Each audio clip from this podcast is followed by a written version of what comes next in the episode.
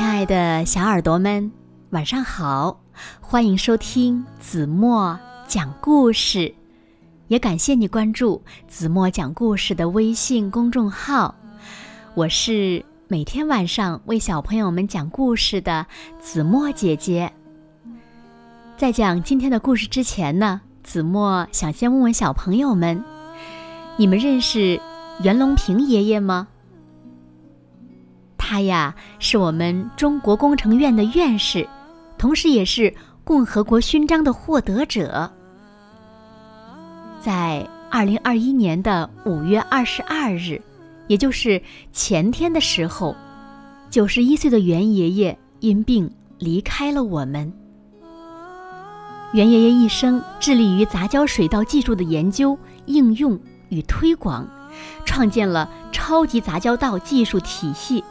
为我国粮食安全、农业科学发展、世界粮食供给做出了杰出的贡献。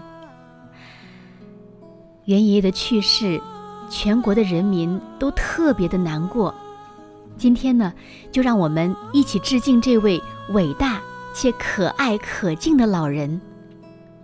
对于袁爷爷来说，这盛世已如他所愿，中国人不会再饿肚子。而我们呢，只能道一声谢谢，感谢您曾来过这个国家，这个世界，感谢您让这个世界变得更好。所以今天呢，子墨要为小朋友们讲的故事呢，就是一粒种子改变世界，袁隆平爷爷的故事。让我们一起来认真的听吧，小耳朵。准备好了吗？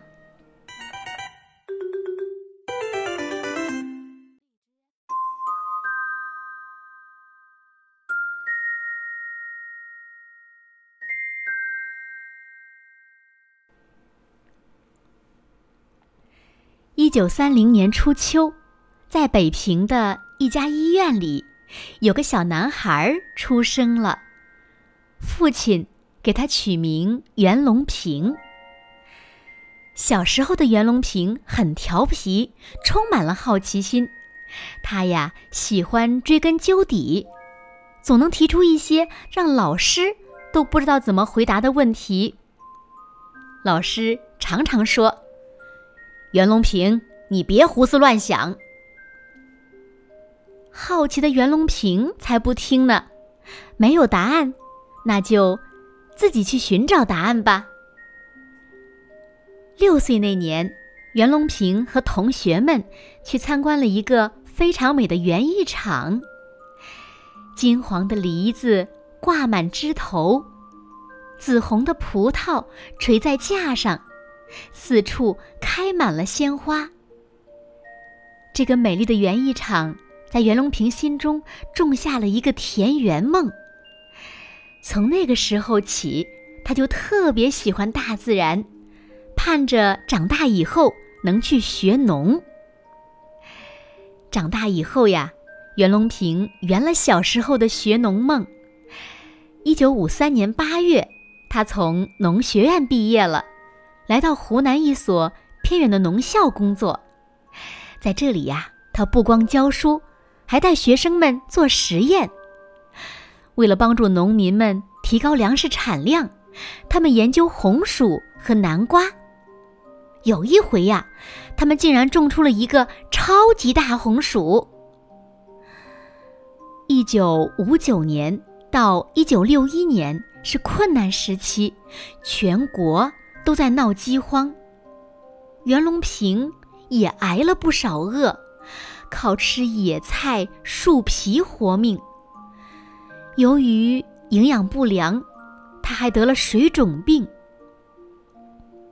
看着人们挨饿，袁隆平非常难过。他下决心要让人们吃饱饭。水稻、小麦、玉米、大豆、土豆是世界上五大主要粮食作物。当时呢，只有水稻在培育优质高产的品种上停滞不前，而南方呢，又主要以水稻为食，急需提高水稻的产量。袁隆平想啊想，满脑子都是高产水稻。有一天晚上，他想着想着，就进入了梦乡。他梦见水稻长得像高粱那么高，颗粒呢像花生那么大。他和朋友们坐在稻穗下乘凉。这个美好的禾下乘凉梦，给了袁隆平很大的鼓励。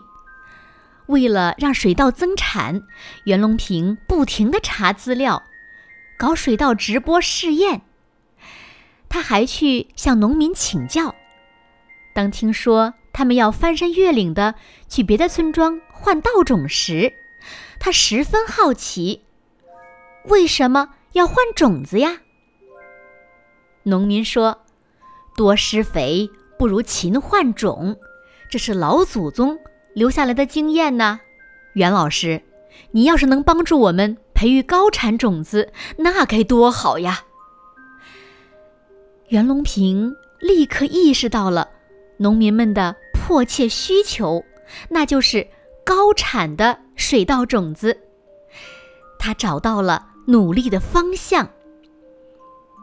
水稻是自花授粉的农作物，不需要外来的花粉，自己呀就能受精结实。可是，该到哪里去寻找高产的种子呢？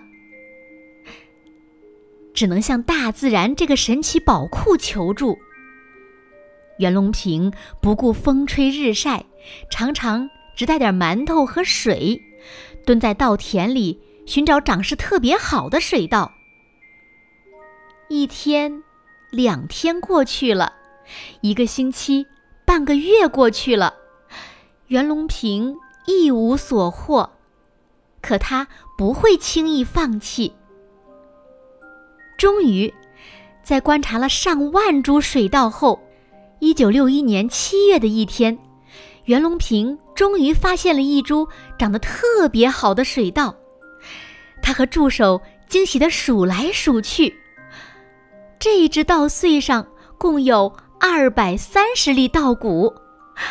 他高兴极了，给他取名“鹤立鸡群”，不住地夸他：“真是个好妈妈呀！”第二年，袁隆平满怀期待地撒下了“鹤立鸡群”的种子，种了一千多株。他认真地观察、施肥、除草，天天盼着丰收。收获的季节到了。可稻株们的表现很不好，瞧，高的高，矮的矮，粗的粗，细的细，没有一株赶得上他们的妈妈。袁隆平很失望，他反复的琢磨：这到底是为什么呢？袁隆平一直不停的想啊想，反复的查资料，每天。都去稻田里仔细观察，想弄明白到底是怎么回事。直到有一天，灵感突然来了，他意识到那株鹤立鸡群是有杂种优势的天然杂交水稻，所以呢，它的后代才会出现如此显著的性状分离，也就是长得不一样，不像他们的妈妈。大自然中出现天然杂交水稻很偶然，但我可以研究人工杂交水稻呀！想到这里，袁隆平高兴地跳了起来。他要揭开杂交水稻的奥秘。既然大自然中存在天然杂交水稻，那就一定存在天然雄性败育株。也就是生来就是雄性败育的野生水稻，只要能找到它，就能解决水稻杂交优势利用的难题。于是，袁隆平和妻子、助手，不管高温酷暑，不管刮风下雨，在茫茫稻田里一株一株的观察。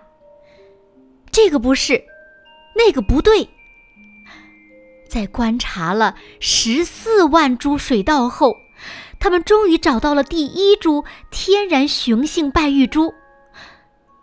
但是太少了，不够做实验，他们只能继续寻找。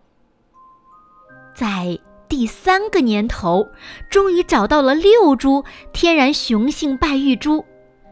袁隆平还注意到，越往南走，气温越高。水稻呢，生长就越快。为了加快研究速度，袁隆平和助手们在湖南、广东、海南等地不停地往返。他们曾遭遇了很多困难，试验田的秧苗曾被人恶意拔光，地震和洪水差点毁了秧苗。反对杂交水稻研究的声音不时地传来。好几年过去了，他们仍然没有成功。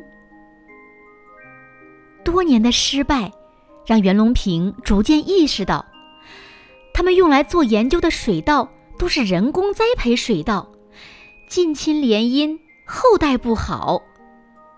于是，他们决定去荒野里寻找天然雄性败育野生稻，进行杂交研究。又是一个漫长的寻觅过程，直到一九七零年十月，在海南的一处荒野里，袁隆平的助手等人终于找到了一株天然雄性败育野生稻。身在北京的袁隆平飞一般的赶回海南进行研究。后来呢，这株野生水稻被取名为野败。她成了杂交水稻的好妈妈。一九七三年，杂交水稻研究终于成功了。杂交水稻成功的提高了水稻的产量，它解决了很多人吃不饱饭的问题。今天，杂交水稻的产量仍然在不断的提高，人们把杂交水稻称为“东方魔稻”，把袁隆平称为。杂交水稻之父，全世界的人们都感激袁隆平。这个一生从未停下脚步的老人，从来没忘记年轻时那个美丽的禾下乘凉梦。为了这个梦，他一直在稻田里奔波。好了，亲爱的小耳朵们。今天的故事呀，子墨就为大家讲到这里了。在今天袁爷爷的追悼会上呢，有无数的人自发的来到现场，为袁爷爷送上鲜花和卡片。无数人在卡片上留言，都在默契的传递着同一句话：“袁爷爷，我一定好好吃饭。”您曾说过，人。就像一粒种子，要做一粒好的种子。听着您故事的孩子长大了，我们会顶起国家的未来，我们会继续努力做到衣食无忧。袁爷爷，您带着梦的种子去了远方，却将粮食的种子、创新与奋斗的种子留给了我们。我相信，我们每一个小朋友都会带着您的梦想，勇敢奋进，继续前行。孩子们，你们说，是吗？那如果袁爷爷的故事也感动了你们，欢迎小朋友们在评论区留下你们心里想对袁爷爷说的话，好吗？好了，那今天。就到这里吧，明天晚上八点半，子墨依然会在这里等你回来。